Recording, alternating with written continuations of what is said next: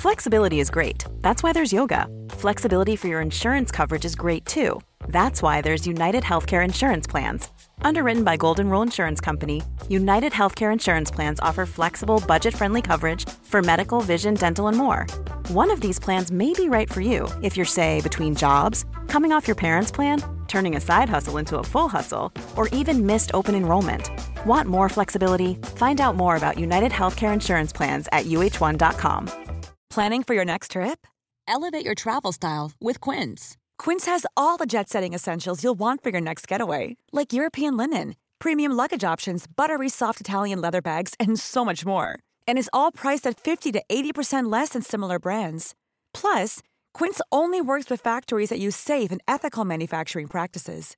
Pack your bags with high-quality essentials you'll be wearing for vacations to come with Quince. Go to quince.com/pack for free shipping and 365-day returns. Quality sleep is essential. That's why the Sleep Number Smart Bed is designed for your ever-evolving sleep needs. Need a bed that's firmer or softer on either side? Helps you sleep at a comfortable temperature? Sleep Number Smart Beds let you individualize your comfort so you sleep better together. JD Power ranks Sleep Number number 1 in customer satisfaction with mattresses purchased in-store. And now save 40% on the Sleep Number limited edition Smart Bed for a limited time. For JD Power 2023 award information, visit jdpower.com/awards. Only at Sleep Number stores or sleepnumber.com.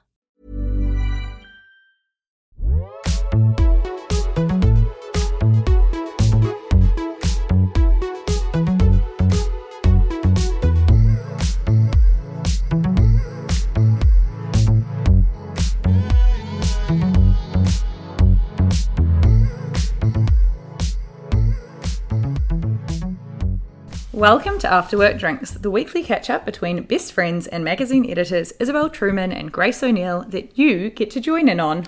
Lucky you. Coming to you hot from back in the UK. I know. I can't believe um, you're, you're in London.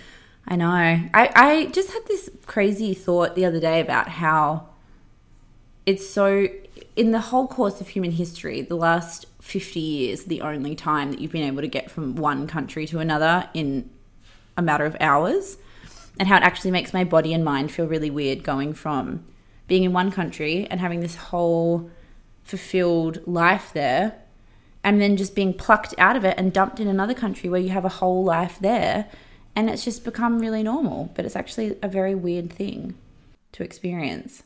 That's how I felt about New Zealand, where I actually had family, friends, had a house that I lived in mm-hmm. and was paying rent and was had a car and every I literally just lived there and I went and worked from cafes every day and then um three months later I just pack up and now I'm in LA and I feel like I live here because I've got so many friends that it just feels normal to be here and then I'll be in London soon. And I'm just gonna be like, what? I know, it's very strange. And the flight was strange. So the first leg of the flight, I had to wear that crazy face shield, which I can't remember if I put on Instagram or not at the time, but it's Yeah. wild. So you have to wear this full face shield.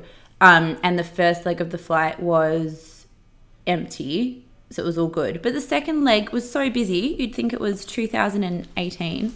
Every seat was filled. There was no social distancing. I couldn't get over it. 2018 because no pandemic. Yeah, I know. That's Yeah. yeah, it just felt like a busy July flight full of people just bustling to get into London. And I just thought, Where were they all coming from? I don't know because it was it was at Doha, so it was a, it was a mix of flights coming in from all over the place.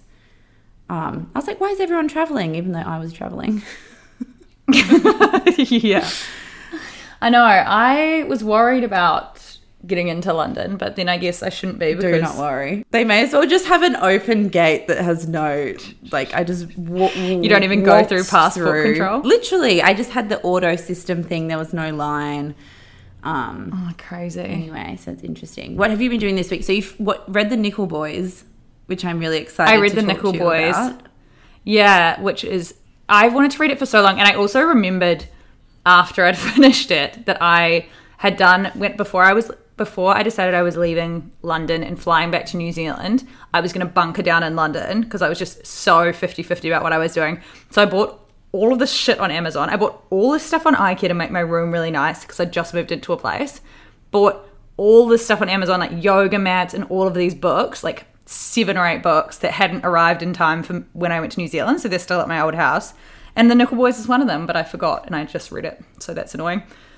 Um, but I finally read it. It's by Colson Whitehead. I have it here in my hot little hands. Little myth. And um, we both read, you read The Underground Railroad. you gave eh? me the Underground Railroad to read. I gave it to you for Christmas. Yes, and it took me ages to read it in my typical fashion. And then when I read it, my brain just blew up because it was the most fantastic book I'd read in years. Yes. So he won the Pulitzer Prize for The Underground Railroad in like 2016. And it's such an incredible book. And then The Nickel Boys is his first novel since then. And he won the Pulitzer Prize for it in May. I, I when I saw that, I was like, wow, so well deserved. But just imagine being so talented that you win it twice in a row. I know. I found this book much a much easier read than the Underground Railroad, even though they're both um, really intense topics. This one I kind of breezed through in a day, whereas the Underground Railroad was a bit heavier. I had to keep stopping and starting. Um, but it is it's fiction, but based off a true story, which is the same with the Underground Railroad. Yes. So the Nickel Boys is a school in Florida that Colson Whitehead made up, but it's based off the story of a reform school in Florida that operated for 111 years. And that stuff's only coming out now about it because they tried so hard to keep it a secret what was happening there. But basically, these schools are for instead of young kids going to prison, they were sent to these schools all around the US. And this one, there were white boys and black boys, and they were separated into different areas. And both of them were treated badly, but the black boys were treated much, much worse. And then the whole thing is that years later, it's uncovered that there's a secret graveyard where the boys were being murdered and their bodies were dumped. And that is actually actually happened in Florida. Yeah, it's crazy. And even after this novel was published, more stuff's been coming out about this this school in Florida. And in the Nickel Boys, he says, which is obviously true, that he's he's talking about the Nickel Academy, but he's also speaking about real life America. That if this exists, then there must be heaps out there. yeah. It's so so scary. It's so scary. I just I read it and just it, anything to do with kids obviously just like sets your skin on edge. But just the idea that people who are hired to look after vulnerable children can be so sadistic is just very hard to stomach. And there's a um a kind of twist at the end. And I remember getting my mum to watch it, to read it. And we were driving back from down south, and I just wouldn't rest until she'd finished reading the book because I was so desperate to talk to her about it. So she was sitting in the back seat, and I was driving, and I was like, "Have you done yet?" And she was like, "No." And then I looked back, and she was just cr- crying her eyes out. I was like, "Are you done yet?" And she was like, "Nearly." And then we finally talked about it. Yeah, I feel like this book, especially, this is the fir- the first time I've ever really done this. But I remember listening to the High Low ages ago, and Pandora Sykes was like, "When I finish a novel, I'll go and read all the reviews about it." And I was like, "Oh, that's a bit wanky." And then I just did it this time, and I was like, "That's so good to do because you understand it in ways that I hadn't understood it before. Even just little things, like obviously the main kid is he's um, really smart and he's does well at school and he never gets in trouble and it's basically just being like even if you are even if you do everything right you can't afford to be in the wrong place at the wrong time if you're a black kid in america and then how his mum is the overprotective grandma because she knows that fact already. So she's like really um watching over him all the time. And then yeah it's, it's just so timely. And i feel like it's really important to read fiction based off real life experiences because it helps you understand them in a way that i don't know watching a documentary doesn't. There's actually, I remember at, I can't remember if I recommended it at the time, but there's a fresh air episode where they interview him about the Nickel Boys, which is really fantastic because Colson Whitehead, he's just this incredibly talented and like very handsome um, author. And he was talking about how the same thing, like how everyone, every young black man has some experience of just being picked for no reason. And I think his was in a supermarket where someone picked the wrong guy and he was put in handcuffs. And then I think the second half of the episode is them interviewing a journalist about the real school that the book is based off. Oh, so interesting. Yeah, I got to the end. I hadn't cried until I got to the end. And then the final bit, because it took my brain a second to figure out that final Yeah, same. sentence. and I know that you'll know exactly what Yeah. I'm talking about because your memory is so fucking good. Um, yeah, that final bit, I read it and then I was like, what? That can't be the end. And then I reread it and understood what had happened. And I was sobbing. I was sitting by myself with this dog that I'm um, living with called Belle, who's my favorite thing in the world. And I was like crying my eyes out. It is. It's horrendously sad, Yeah. but so amazing. But yeah, everyone should read that book club. Book club. Second book club is I've read on the plane Jill Soloway's book. She wants it. Have you? Are you across Jill Soloway? No, not at all. So they are very interesting because they are dating Hannah Gadsby. very Mm, I love Hannah. Gadsby. Yeah, power couple. And they created the show Transparent, which is really great if anyone hasn't seen it actually. I watched it a few years ago. It came out, I don't know how long ago now, but a while. And this whole book is Jill Soloway talking about their experience creating the show, which was very groundbreaking at the time. It was the true story of their trans parent coming out when they were 70 and Jill and her family's Oh, to it. Transparent. So it's called Transparent, but it's trans parent. And it the show was very groundbreaking when it came out, but over time it kept getting criticism because Jeffrey Tambor, who's a straight cis man, played the lead role. And obviously there's a huge amount of discussion and critique now about why you need trans actors playing trans roles. But Jules just really open in this book about that whole learning curve when they first started filming Transparent. They were married to a man, identified as a woman, and watching their parents' journey made them realize that they identified as non binary. They began having sexual affairs with women for the first time in their life. They got um, breast reduction surgery, completely changed the way that they look. And it's just a really interesting, non judgmental, funny, clever book exploring all of these questions about gender and identity in a really cool way. And I love so them. good. And then off the back of that, because whenever I read a book about someone, I'm desperate to hear what they sound like. I listened to an interview that Jill did on the Sex Ed, which is an Instagram page I follow, but not a podcast I'd listen to. And it's Liz Goldwyn, who is the granddaughter of one of the big old school Hollywood studio execs, Sam Sam Goldwyn or mm-hmm. something. And she's got this podcast where she just interviews really interesting people who are friends of hers and just talks really candidly about sex and masturbation and porn and sexual desire and sexual identity. And um, she interviewed Jill on there, and that was a really good episode. And then she interviewed Natasha Lyonne, who I didn't realize was just a fucking legend. I don't know who she is. I feel like you'd recognize her. So she's in Russian. She was in Russian Doll, that show that came out on Netflix last year. She's been an actress for ages, but Russian Doll was the first big show that she did where she got a lot of recognition, and it was she wrote it, starred in it, everything. Oh, really? Yeah, she made it with Amy Poehler. She was in Orange Is the New Black. Oh, yeah. I recognize her. Yeah. Yeah. And sh- this interview, she basically talks about how um, turning 40 is the greatest thing that ever happened to her and how she feels as if she's a fully realized woman for the first time in her life and how she's doing the most interesting work of her life now and how she feels her sexiest as a woman because she's really comfortable with herself emotionally. And I thought it was really, really cool. Yay. It's a good one for all of us getting older. I know. I was like, this is what we need to listen to. We need to. I was, th- this is the first time I've ever heard a woman saying, "I feel the fucking hottest I've ever felt at 40. She was like, everything up to hmm. forty is just practice. She was like, everything a woman does up to forty is just a practice to becoming the woman you're meant to become. And then she said, for men, she thinks that happens when they're sixty.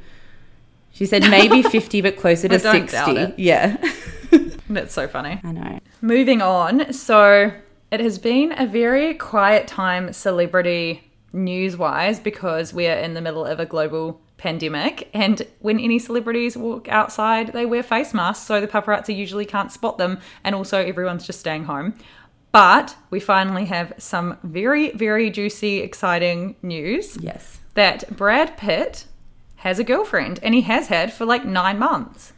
Yes, this is very surprising to me, this story. I don't know why. Just there's lots of twists and turns to it. When you first sent it to me, it was a vulture story, and you said, um, this is very us.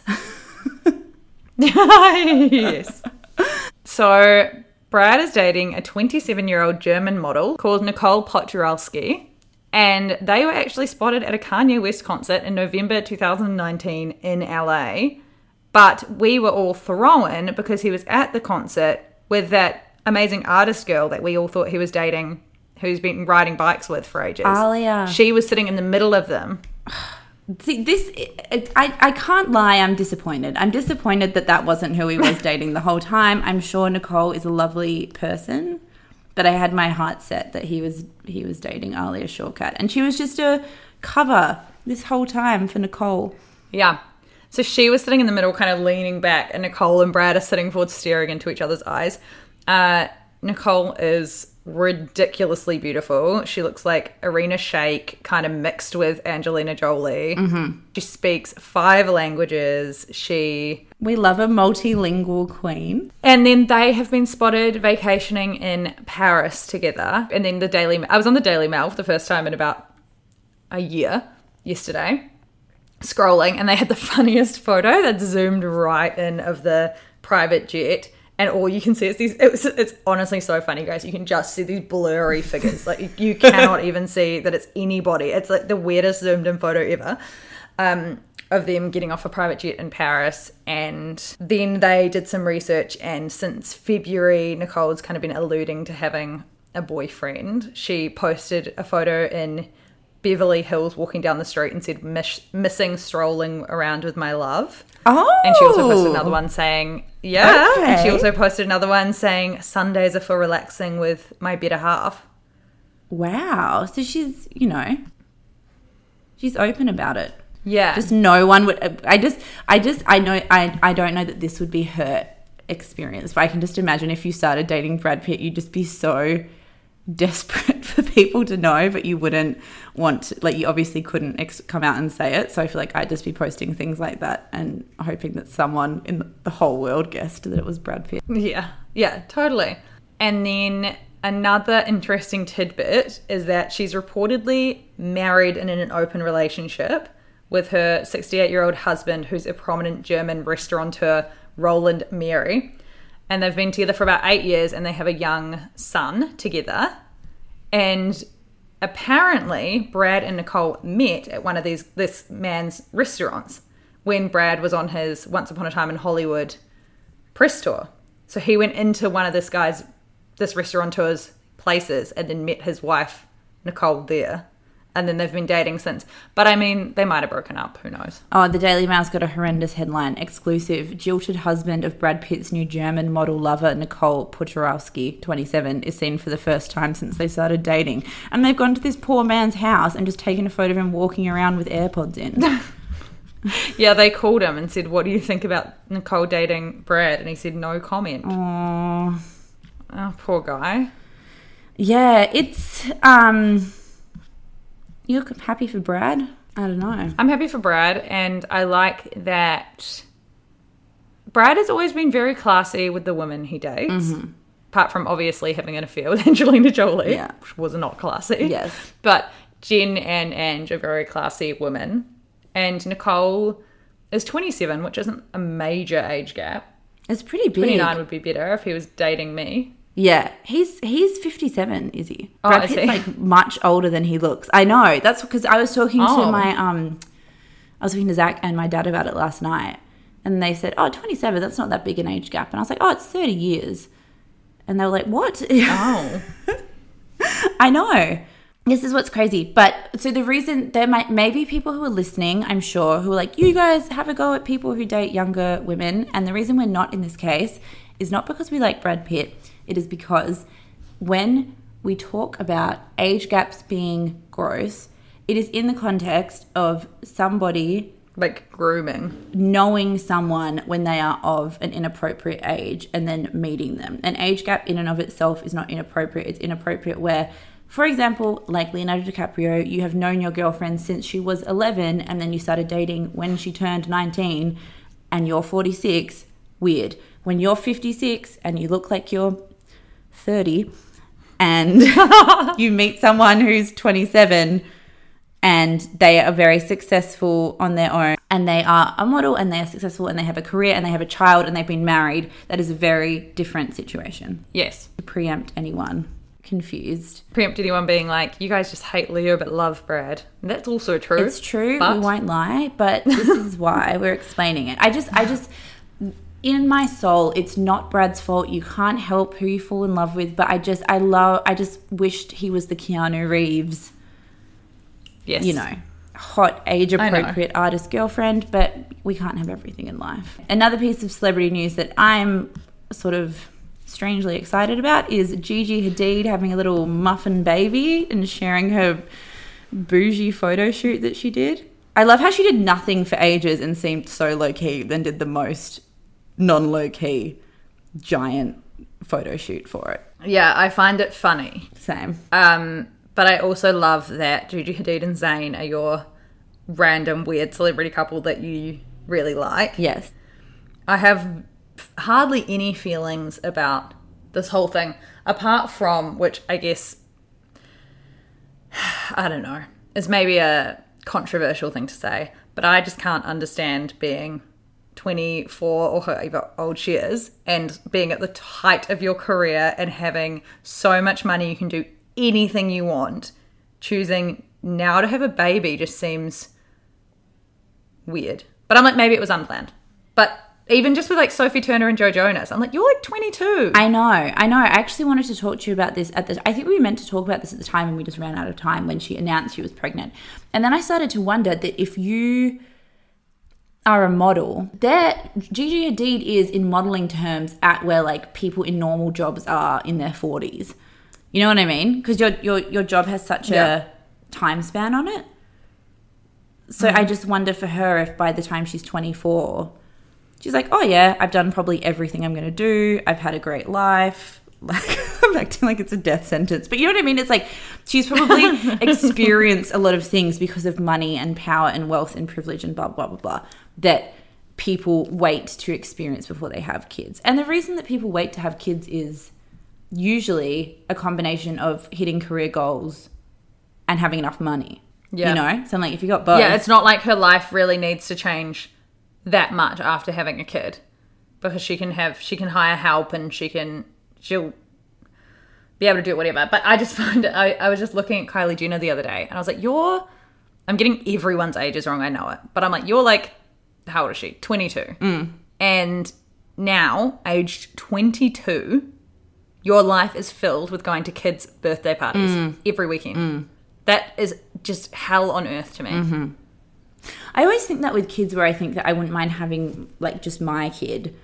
The thing that scares me is all of the The stuff, stuff you have, to, do. do, where you, everything you do is kids, like parties and sports games, and that's the thing. Mm. When I just think about me having a little muffin baby in the house, I'm like, oh yeah, maybe. And then when I think about doing all the stuff that comes with it, I'm like, need a few more years. That's I was living with my really good friend. She's got a three year old, and she's the best mum. She's honestly so constantly doing stuff with Ico. And actually, um, I've been rollerblading. Have I already said this on the podcast? Rollerblading around Venice.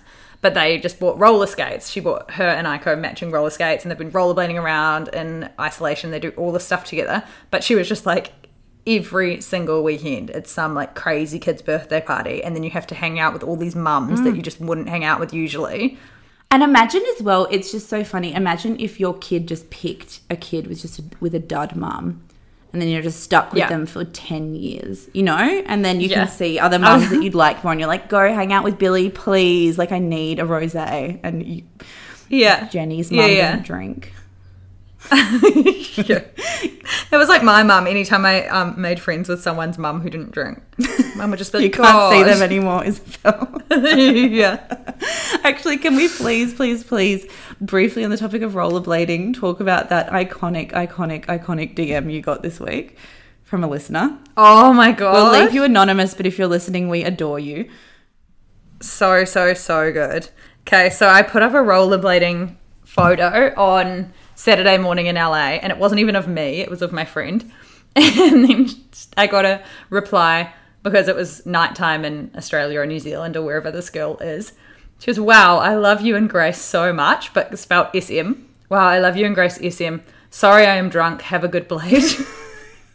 Have a good blade. All one sentence. I lo- I just adore this person. My favorite part is the have a good blade. Have a good blade like makes it just someone that I want to have a drink with from that short But then the funniest part is I replied to her and said, You sound like our target demographic. Yeah, yeah. Or something. You sound exactly like our target demographic. Love this message. And she's never replied. she's probably like, Jesus. Ah, the anxiety kicking in. Yeah, that's the worst. I need to be banned from Instagram when I am drunk because I just get so happy and jolly Yeah. and just start replying to stories here, there, and everywhere, messaging people. Just it's usually it's always innocent stuff, but it's like these random messages that don't need to be sent like that. Yeah, yeah, yeah. But that did need to be sent. But other Yeah, I love that examples- message. Yeah, but I, another one of my like fantastic app ideas that already exist, which I think I've done two or three separate times on this podcast now. And I was like, I have a great idea that's going to make a million. Then heaps of people DM me and say that it's already a thriving business. Um, Mm-hmm. Is a, a modes that you can set on your phone. There's two modes: stalk mode, so you cannot like someone's photo. That's so necessary. C- Like when you're back 174 weeks Yeah. ago, it's impossible. Yeah. You just put a, a setting on, and the second one is drunk mode, so you can't. You make a list of people you can't. Your phone will not let you message, and you put it on before you have your first drink. Do you know what happened to me on um, Sunday while we were driving to Malibu? I was with my friend Steven and I was showing him this hot guy that I'd been messaging. And I clicked on his thing and it started calling him. That's ringing that's him. insane. Ringing. Yeah, and I was and Steve Who and Steven was like, "Is anyone like ever?" It's because it keeps like I signed up to Hinge when I got here because I was like, I want to see. I just like get really excited about being in new places and seeing different people on them. And I haven't met up with anyone or really replied to anyone because I'm fucking lazy. But this one person, we were talking back and forth because I made a joke because his um, photo was him on a Coca Cola billboard. And I made a joke about it, but it turns out he's getting paid by Coca Cola till 2024. So it's actually Joke's on you. very Yeah. lucrative. Jokes on me. I was like, oh, okay. And then anyway, we started talking a bit, and then I was trying to show Stephen him because he's really good looking. And uh, because they're trying to make you not meet up in person because of COVID, it keeps encouraging you to do video calls. and so I pressed on his profile and it starts video calling him and it wouldn't let me cancel it. So I'm sitting here, like my face is looking at me while I'm in the car trying to hang up. That's a nightmare. And then, needless to say, we've not spoken again. that just shouldn't be a feature of that. It, it just should be. Uh, it was should be harder I to call sick. people than it is. I've accidentally called so many people. Accidentally called you the other night, which is just not a big deal. But I was just listening to a podcast, doing my skincare, and then you were being wrong. I don't even know how it happened, and I just think that that could have been a weird situation calling someone you don't want to be calling at 10 o'clock at night so you should need to be like are you sure you want to call this person yeah, that was stressful. On the topic of dating, I saw you pop up in an unexpected place on Instagram this week. it's so chaotic when someone you know comments on, like, I never comment on things either. Yeah, um, like when you were commenting on Emma Watson's post. yeah, exactly. And people popped out of the woodwork to either argue with me or um, like it. Um, so, ra- you know, you're in, you're too deep in the internet when you do that. But anyway, so there was a Yeah. post on Overheard New York where someone was discussing splitting the bill and actually opened this huge can of worms about is splitting the bill feminist? What's the deal? And then Izzy weighed in on the post because this fantastic person that we follow on Instagram did an amazing comment on it. Wait, we should get we should read out what the actual overheard New York was. Bring it up. Okay, so it says, I told him I'm not working. Wait, I didn't read that in the, the tone. it was intended to be. I told him I'm not working. He ordered more drinks than me, and he still let me split the bill. I can't afford to date progressive guys anymore in this economy. In this economy, I got to go back to misogynists. It's like ha ha ha. Which she was obviously making a joke to her friend, but still, it's a bit shit to make someone split a bill when they don't have a job and you're ordering more food than them. But I feel like it's this big conversation in feminism where guys are like, okay, you guys want equality, but then you have an issue with splitting the bill. And anyway, this girl, Ashley, I need to bring it up now too, who um, we both follow on Instagram. Ashley Nicole Tribble. She replied to it writing, Going Dutch isn't progressive. It's a way for men to benefit from their misunderstandings about feminism while looking progressive. A man who actually understood that wouldn't have made or even let you pay. And then I wrote, I commented, I quoted Florence Given because people were having a go at her. I was like, fuck off. And I said, it costs more to be a woman in a world where we're paid substantially less than men and we're meant to believe that splitting the bill is the route to equality. Gorge. Because what I feel about it, and I've actually had an experience with where my ex boyfriend on our first date made me split the bill. And I was kind of thinking about at the time, I was like, why does this annoy me? Mm-hmm. Because exactly, feminism. But I'm also just like, you pay for the first date and I'll pay for the second date. It's just it's just a nice thing to do. Also, women are paid so much less than men. And also this girl wasn't even working. Yes. That's just be a gentleman. But then I'm like, is wanting a gentleman anti-feminist? Exactly. Okay, so this is the thing because it's like this is why this is such an interesting topic because if we're all being honest here and not saying what we say when we're supposed to be saying the right thing, if any girl who goes out with a guy, okay, I don't know about any girl. A lot of girls we know who would go out with a guy on a first date, if the guy did not offer to pay, did not pay, did not make a point of paying, it would be considered a red flag. I think girls would talk about it and be like, that's weird, what the fuck, blah, blah, blah.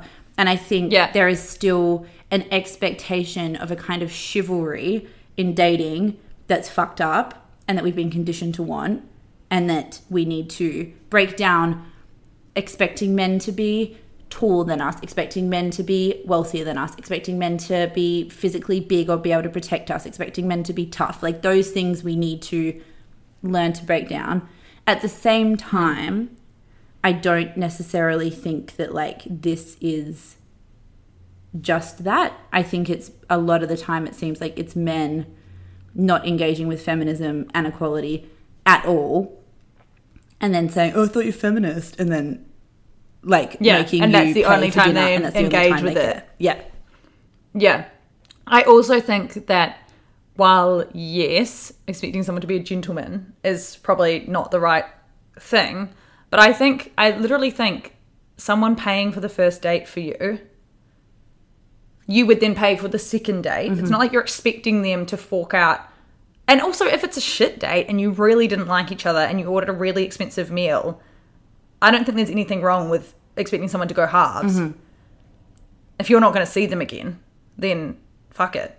But it's, I feel like it's kind of in a similar vein to proposals, to marriage proposals, because it's like, yes, obviously women should be able to propose to men and men should be able to propose to women, but still we expect men to propose mm-hmm, mm-hmm. nine times out mm-hmm. of ten. And I feel as though it's the same way with splitting the bill in terms of the chivalry thing. And that's but that's not accounting for the fact that women are paid substantially less than men. You get so much we get paid 80 cents to the dollar that you are. So surely you can pay for a dinner and just to like for a nice gesture. Yes, and I think as well it goes back to that thing that you just said, where you expect the person that did the asking out to dinner to pay for the dinner because they've asked you out to dinner. Yes. And because we don't yet have a culture where women are comfortable, as comfortable asking men out, it tends to be that you're like, well, you asked me for a drink. Like, why are you being weird about shouting the first round or paying or, or offering to pay. I think mm. most women would say, uh, yeah. no, no, no, I'll transfer you or don't worry about it or I'll get the next one or whatever. And if they knew they weren't going to see someone again, would probably insist on paying. It's not expecting men to chip in more financially in a relationship than you. It's just a gesture. No. But I think until we get to the point where it literally is a system of whoever does the asking does the paying. Because I imagine, like, this is a very heteronormative discussion we're having, and I imagine in gay relationships it must be a much more interesting dynamic because is it the, f- the person who did the asking always does the paying, or does it fall into a kind of thing of whoever's making more money? Like, you know, I wonder how that all works out. Yeah. Um yeah, and and that's that's so true. I also think that if you're inviting someone somewhere, say a really expensive restaurant, you shouldn't expect them to pay either way. But yeah, I feel like it's an interesting one because I know some girls who don't at all expect the guy to pay for the first date and would feel maybe I would feel annoyed if if a guy went about it in a way of being like no no no no no like really I've got it I've got it I've got it I've got it as if you can't take care of yourself. It's more of literally just being like the meal's finished. I would say shall we split it? And they say, no, no, no, I've got it. I've got it. And then I could say, okay, cool, I'll get the next time. That's as simple as it needs to be. Yes. And I actually explained that to um, one of my guy friends in New Zealand. And he was so, so shocked. He was just like, oh my God, I wish I'd just known that the whole time. It's just the like, offering of it, like the the, the Yeah. offering or the making a point of it or the whatever. I just think is just a politeness thing. I think sometimes we can get very bogged down in like male female binaries, and it's sometimes just a good manners thing. I wonder if, um, I wonder how many people listening disagree with us. I know, same. I would love to hear. I, I know for me, and I know it's the same for you, that I have never ever expected a man to chip in more financially into a relationship than I have in an overall way. I just I just for me my relationship with money is that generosity yeah, is very attra- a very attractive as well. quality to me. And I just think that like with my friends, like the people that I'm friends with are the people that shout around, or the people that like just Yeah. grab dinner for you and say I'll get the next one, or just buy you a coffee and don't expect you to transfer them four dollars. Like that's who I surround Yeah. myself with with friends. So to me, if someone was making a very big deal about having spent 30 or 40 bucks on a dinner with me and wanted to get that money back on a first date, it would make me think like we didn't have aligned values around money. Yeah, I'm the same. I I love giving to people as Mm. well. So I love shouting things and buying people things and rah rah. rah. So yeah, I feel the same. Anyway, Anyway, love that that came up through me being a little co- a keyboard warrior is that what they call you?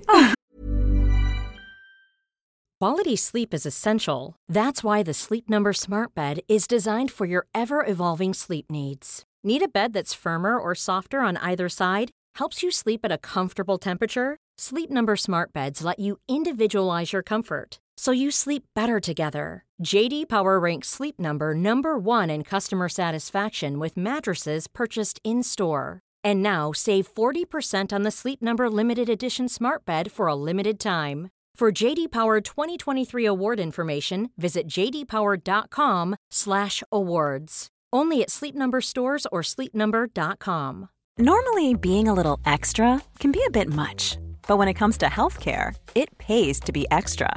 And United Healthcare makes it easy with Health Protector Guard fixed indemnity insurance plans. Underwritten by Golden Rule Insurance Company, they supplement your primary plan, helping you manage out of pocket costs without the usual requirements and restrictions like deductibles and enrollment periods. So when it comes to covering your medical bills, you can feel good about being a little extra. Visit uh1.com to find the Health Protector Guard plan for you. Moving on to some sad news that happened on Friday in LA um, that Black Panther actor Chadwick Boseman has passed away after a four year battle with colon cancer that he had kept secret from the public. And when that when that happened, I picked up my phone and the first post I saw was from Shaun King with a huge photo of Chadwick, and my stomach just dropped. And I think instantly you know that this is this is major and really heartbreaking. He was forty two. Yeah, 42.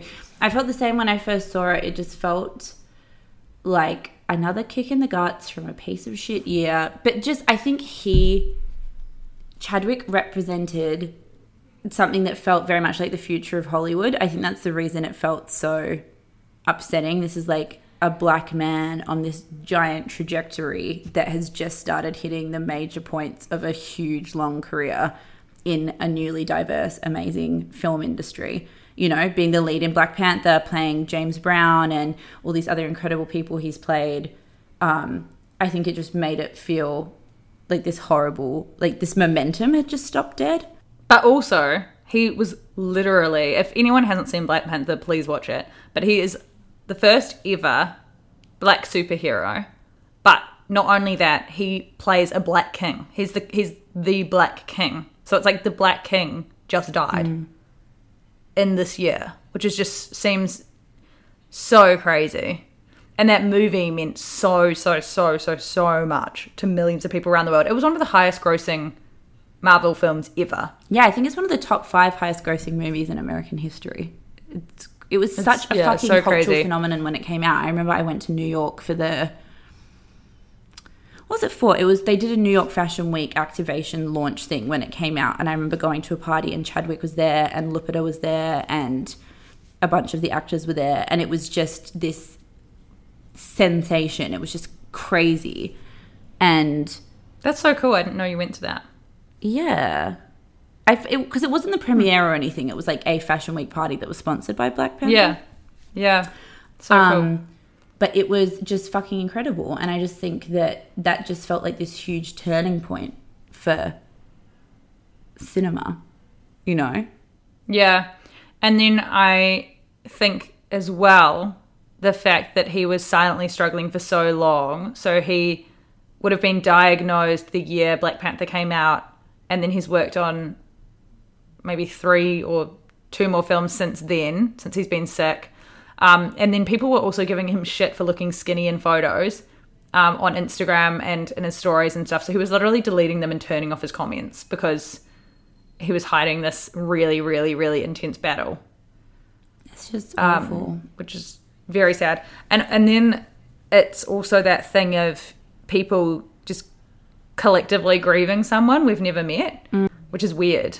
I think we've had this messed up year where we're all. It's like that thing you posted on our stories today, where it was a cake saying, Congratulations, you survived six months of a global pandemic. And it's just that funny thing where we're all going through a lot emo- emotionally, but because it's every person on the planet, we don't feel like we have room to feel anything. So when these things get hmm. compounded by more fucked up shit happening globally, like what happened with George Floyd and even Kobe Bryant, like this whole year has just had a lot of tragedy in it. You know, Beirut, Yemen, like there's just been thing on top of thing on top of thing on top of thing. Maybe fucking Donald Trump is gonna get reelected. Like these things, um, they like hit us in this very like visceral, real way when they happen.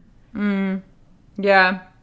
And so many people were posting that so many people we love and admire people people who either had met him or had never met him were just saying like i needed to go to bed early tonight and just have a sleep and just cry because this just feels like this huge symbolic horrible thing that this has happened Take a step on this, Mark. And whenever you're ready, go ahead and tell Chadwick what he and the movie mean to you. Uh, Darren here, just want to say thank you so much for making Black Panther. I can't express how much it means to me and, and the community and my family. Um, thank you from the very bottom of my heart for all that you've done, um, for really being a hero um, that we really need in a time like this. Thank you so much. Darren, I think there's something wrong with your microphone. Oh! Words can't even describe what this movie has meant to me and to other black people. And I know this is for you, Chadwick, but I wanted to take a second to thank the black women too, because they were so strong on their own terms and answered to no one but themselves. And I think it was so important because they weren't strong because they were angry, they weren't strong because they were hurt, they were strong because they were strong. And that meant the world to me. So thank you, Wakanda forever. Wakanda forever. So, onto a topic I'm so excited for us to talk about because we've both just got into such a black hole of this topic this week is OnlyFans as a concept, and then Bella Thorne and how these two things weirdly butted heads this week. Yeah, so OnlyFans has been popping up a bit recently. I feel people I know now have only have OnlyFans accounts, um, but basically it's a subscription platform which was started in the UK where creators can sell content directly to their fans. Um, and when it started, it was primarily used by sex workers. Um, so sex workers can, and, and it's kind of, it's a place where you couldn't share the content on Instagram because it's too explicit. So people would go to OnlyFans to see the content and then pay like a monthly fee. So you could pay $10 a month and then you get a range of extra content that you wouldn't get on Instagram or anything or social media. Subscribers can also directly message people on OnlyFans and pay more for whatever nude photos or wherever whatever it happens to be. Yes. So it's massive. I so this it makes a lot of sense to me even just as a thing because you have Patreon. It's I guess Patreon for Instagram where it's a feed like thing, but you can pay extra to get more access to people that you like and follow. But it's like we said mainly been used for by sex workers and it's been a massive lifeline for them during the pandemic where they can't actually work in brothels. And so OnlyFans got a shout out in Megan Thee Stallion and Beyonce's cover of Savage, making it kind of more in the mainstream than it had been before. And it's now reportedly worth $725 million. That's crazy. That's a lot of people on there. Yeah.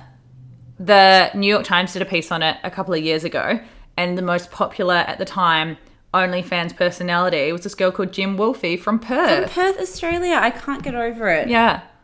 And she had 2.4 million Instagram followers, um, but on OnlyFans had 10,000 subscribers paying $10 a month for her content. So she was making at least 100,000 US dollars a month. Yeah, it's A month. Serious money. It's crazy. And if you go on her Instagram, this is why this is like a fascinating sub section of the internet. If you go on her Instagram, she looks like a fitness blogger.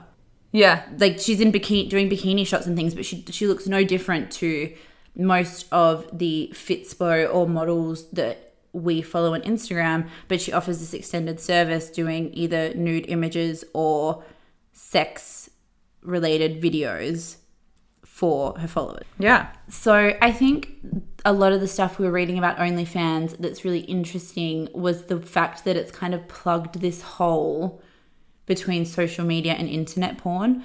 Because back in the day, porn stars made pretty good money from porn. They made around $5,000 per video. And because of sites like Pornhub and RedTube, uh, which basically just bought up all of this porn super, super cheap and started disseminating it for free online. Now, porn stars only make $400 per video, so the career's far less lucrative. So, OnlyFans is this kind of interesting place because the content that it offers is much tamer and less sexually explicit than porn because a lot of it's just pictures or like nude pictures or whatever.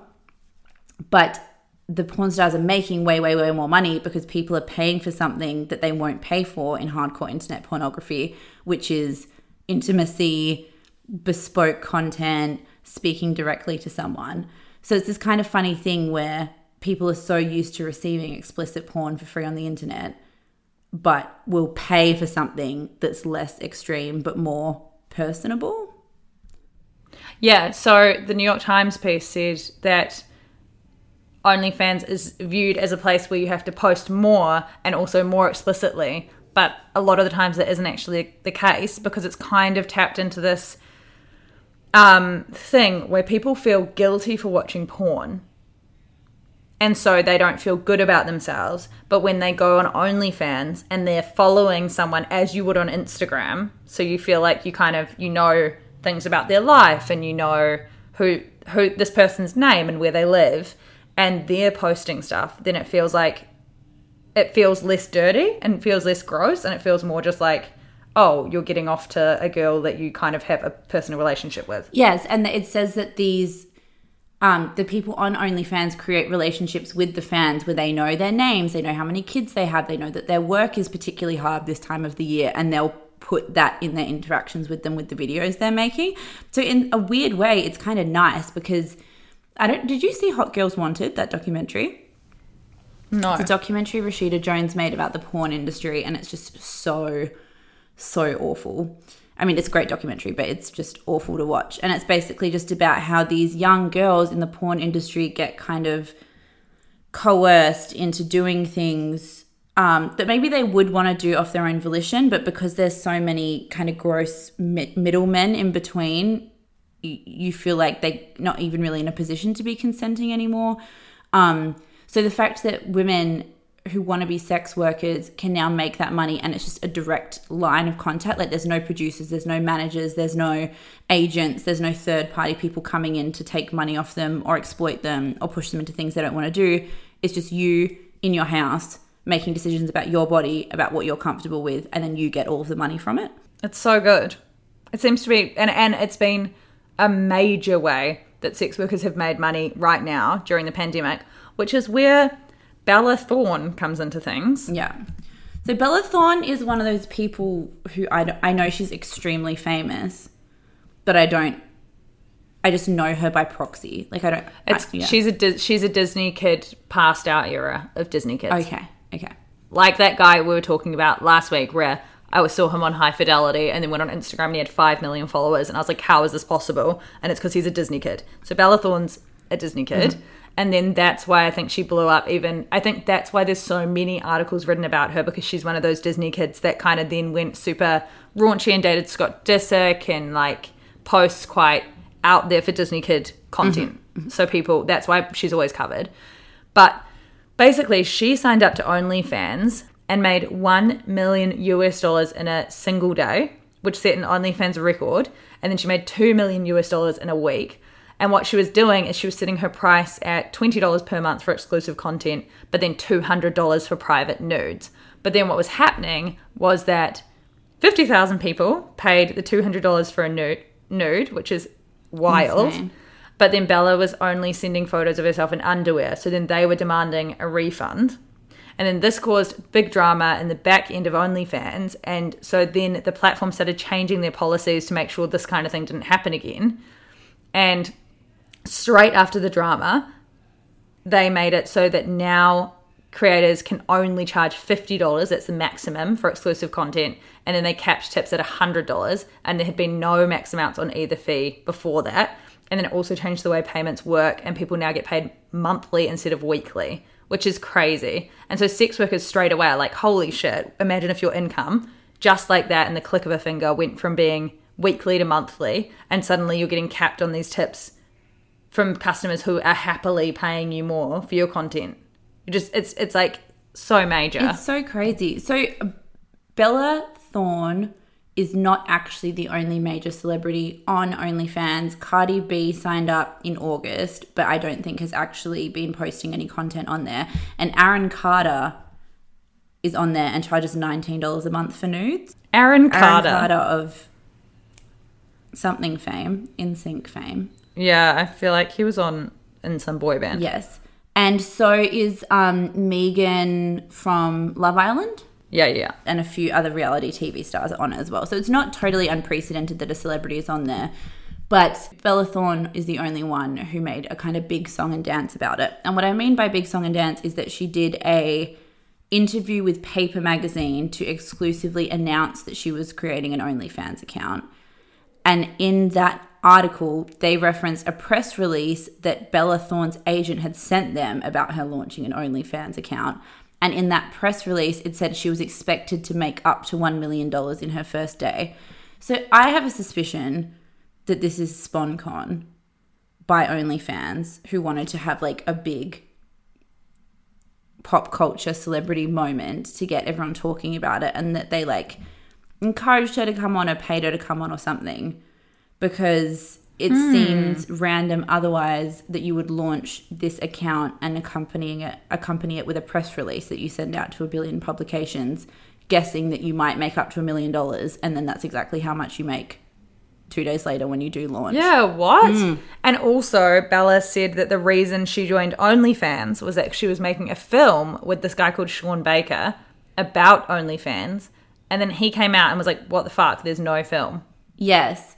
So Sean Baker made Tangerine and the Florida Project.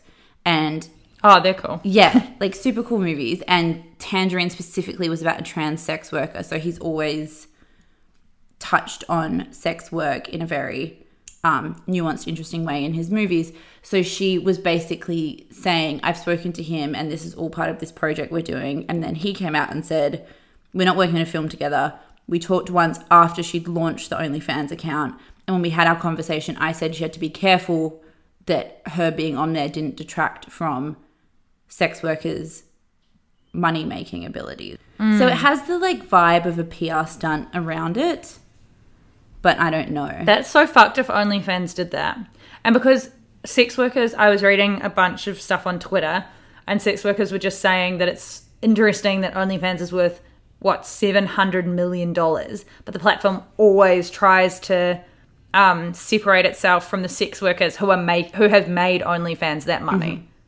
And so now, if they're trying to work with a celebrity, and which is taking money away from sex workers, which is the primary way they're successful, then that's fucked. Yes, because I think that OnlyFans, from what we were reading, they they never advertise themselves as being connected to sex work, and I think that their ideal business model is that it's a place where anyone on Instagram can create a specialized paid for account where they can make more money because Instagram doesn't really offer many ways to monetize content if you're successful on Instagram. You can sell ads, hmm. sponsored ads that you then post. But Instagram don't offer some sort of a deal where if you offer more exclusive content to members, you get a cut of money or something. They're kind of just filling a plugging a gap that Instagram really should have plugged themselves. And I think that they want that to exist just for anyone on Instagram, but because it's so heavily connected with sex work, I wonder if they try to use Bella Thorne as like a go between to get more people across it, and it's just massively backfired. Mm. Yeah, and then there's been this whole conversation about whether celebrities should be allowed to use OnlyFans because they obviously have like Bella Thorne's worth between five and twelve million dollars. Mm-hmm. She doesn't need this extra million dollars in one day. Yeah, exactly. And it's if this becomes oh, something I find interesting about this is that if celebrities joined OnlyFans and actually sent nudes, I think that would be considered a massive deal. Um, like Bella Thorne's gone on there and said she's going to send nude images, and then has sent through images that are really similar to what she actually posts on Instagram, which are just very um, skimpy bikini clad or lingerie clad photos. And I just think it's interesting that so many celebrities that we follow and idolize do the exact same thing. And yet we look at sex workers with a certain level of scrutiny for them doing that because it's naked instead of making not money naked. off it. Yeah, for making direct money off of it. But it's like Em Rata makes money off that, but it's it's less direct. It's like she makes money off it because she Yeah. posts lots of bikini selfies, and then a brand will pay her to do a spon ad. But it's still the same uh, concept. But she seems to have elevated it to a level where people are like, Em Rata's feminist and amazing and cool, and we all love Em Rata, and everyone follows her on Instagram. But a sex worker doing it on OnlyFans is not okay. But the difference is like a couple of inches of fabric. And also just the direct so if Em Rata was getting paid for for selling the stuff she literally posts on Instagram, people would feel differently to if she's getting paid for an ad based off her fame from the stuff she posts on Instagram. Exactly. It's so weird. Yeah, exactly. And she'll post something in a bikini where it's like so skimpy that it's like one inch is just covering her nipple or her vagina in like this tiny way. And we see that as an acceptable form of selling yourself online. And yet, if she was completely naked and yet monetizing, it's just it's just really interesting to me. But uh, what's the privacy on this stuff? Because surely celebrities wouldn't join this site and be comfortable posting naked photos of themselves. I mean, unless they're comfortable with naked photos of themselves being shared publicly. That's another thing with Bella Thorne actually that's worth bringing up is that she's a little bit of a legend in that an internet hacker was trying to blackmail her with Mm, right. nude photos, and so she just published them herself, so he wouldn't have any power over her. So I thought that was quite cool. Yeah, that was I liked that. Yeah, and then in response to all of this backlash, Bella Thorne has apologized and said that she'd intended to advocate for something bigger than herself by removing the stigma behind sex work and the negativity that surrounds the word sex itself by bringing a mainstream face to it. Um, as well as help to bring more faces to the site to create more revenue for content creators. This does really read like she was paid by OnlyFans. Don't you reckon? I seriously think And so because we're talking about it as well. it worked. Yeah, and then she said, again, in this process, I hurt you, and for that, I'm truly sorry. She then went on to say that she's speaking to OnlyFans directly and wants to speak to them about all these changes they've made in regards to paying content creators. So it's been a big kerfuffle. Bella Thorne is in the shit. Um, and it's really crap that in a global pandemic, a lot of people have just lost their livelihoods because of a rich celebrity. Yes, a hundred percent agree. I feel like sex workers are already so incredibly vulnerable, so anything that impacts their livelihoods at this time is shit. But I also feel like it's a shit situation because I do I mean, unless she this is SponCon, it does seem like she had her intentions in the right place and it's all kind of exploded in a way that I don't think you could have predicted beforehand.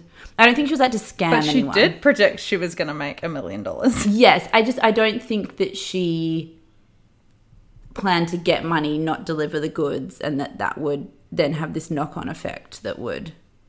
Yeah, yeah, You know yeah. what I mean? I still question why you need to make an extra million dollars, but I, people I saw were calling it like a scammer, like a modern day scammer, and I don't, I don't think that's necessarily what's happened. But it is naughty to promise two hundred to charge people two hundred dollars for a nude photo and then send a photo of you in a bikini. That is kind of scamming. That is a bit naughty, actually. And also, um, 50,000 people responded. Do you think she was just overwhelmed and was like, I can't do 50,000 nude selfies?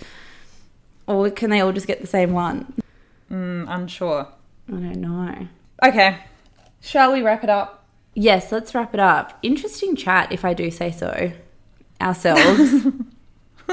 if we, great podcast, Amazing podcast. Um, great hosts. Beautiful. beautiful host, Beautiful hosts. Um, I can't fucking wait to see Oh, you this time next week. Holy shit. We'll be able to record the podcast together again. I just feel like this has been such a wild ride of a time. Like us having this podcast, we lived in Sydney and we recorded it together, and then it's all just gone batshit We've crazy definitely in the past done more episodes not together than together, would you say?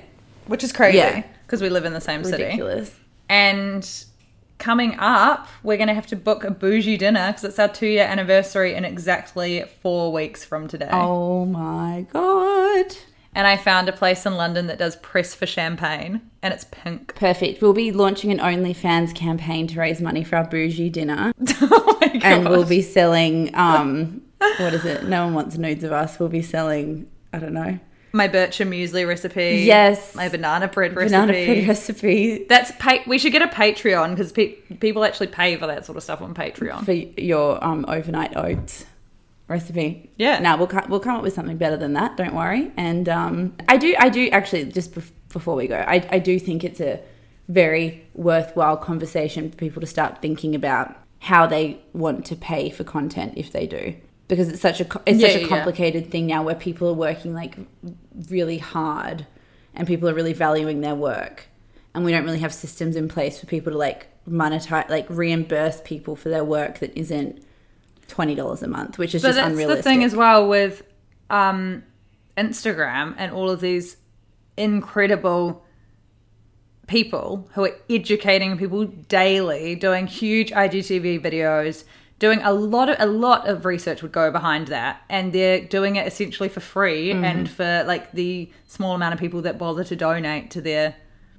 whatever it is. And it's yeah, there's just too many steps in between. Like if Instagram had a thing where you could donate to someone's Venmo in like a 30 second thing while you're watching their video, it was like Why one don't button. they have that? because they want to make all the money themselves. They don't want other people to be making money that's not them. That's so shit. It should actually be on their IGTVs. You just click donate. And you can just donate And 10 cents. click Apple if Pay. every single person watched an IGTV. and then they yeah. had it linked to their bank account. Fuck Instagram. I know. Another great idea of ours. We need to move to the bloody Silicon Valley Izzy, and make our billions. A couple of cowgirls. Um, please rate, review, and subscribe. Only positive things. Share on your Instagram stories. Tell your mum and three friends about us, and we will see you on Saturday. See you on Saturday. Bye. Bye.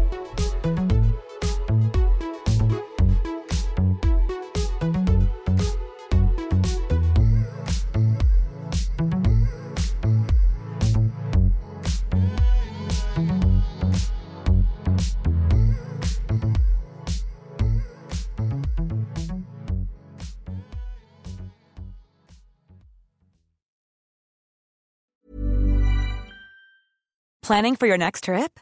Elevate your travel style with Quince. Quince has all the jet setting essentials you'll want for your next getaway, like European linen, premium luggage options, buttery soft Italian leather bags, and so much more. And is all priced at 50 to 80% less than similar brands. Plus, Quince only works with factories that use safe and ethical manufacturing practices. Pack your bags with high-quality essentials you'll be wearing for vacations to come with Quince. Go to quince.com slash pack for free shipping and 365-day returns. A lot can happen in three years, like a chatbot may be your new best friend. But what won't change? Needing health insurance. United Healthcare Tri Term Medical Plans, underwritten by Golden Rule Insurance Company, offer flexible, budget friendly coverage that lasts nearly three years in some states. Learn more at uh1.com. Even when we're on a budget, we still deserve nice things. Quince is a place to scoop up stunning high-end goods for 50 to 80% less than similar brands. They have buttery soft cashmere sweaters starting at $50, luxurious Italian leather bags, and so much more. Plus, Quince only works with factories that use safe, ethical, and responsible manufacturing. Get the high-end goods you'll love without the high price tag with Quince. Go to quince.com slash style for free shipping and 365-day returns.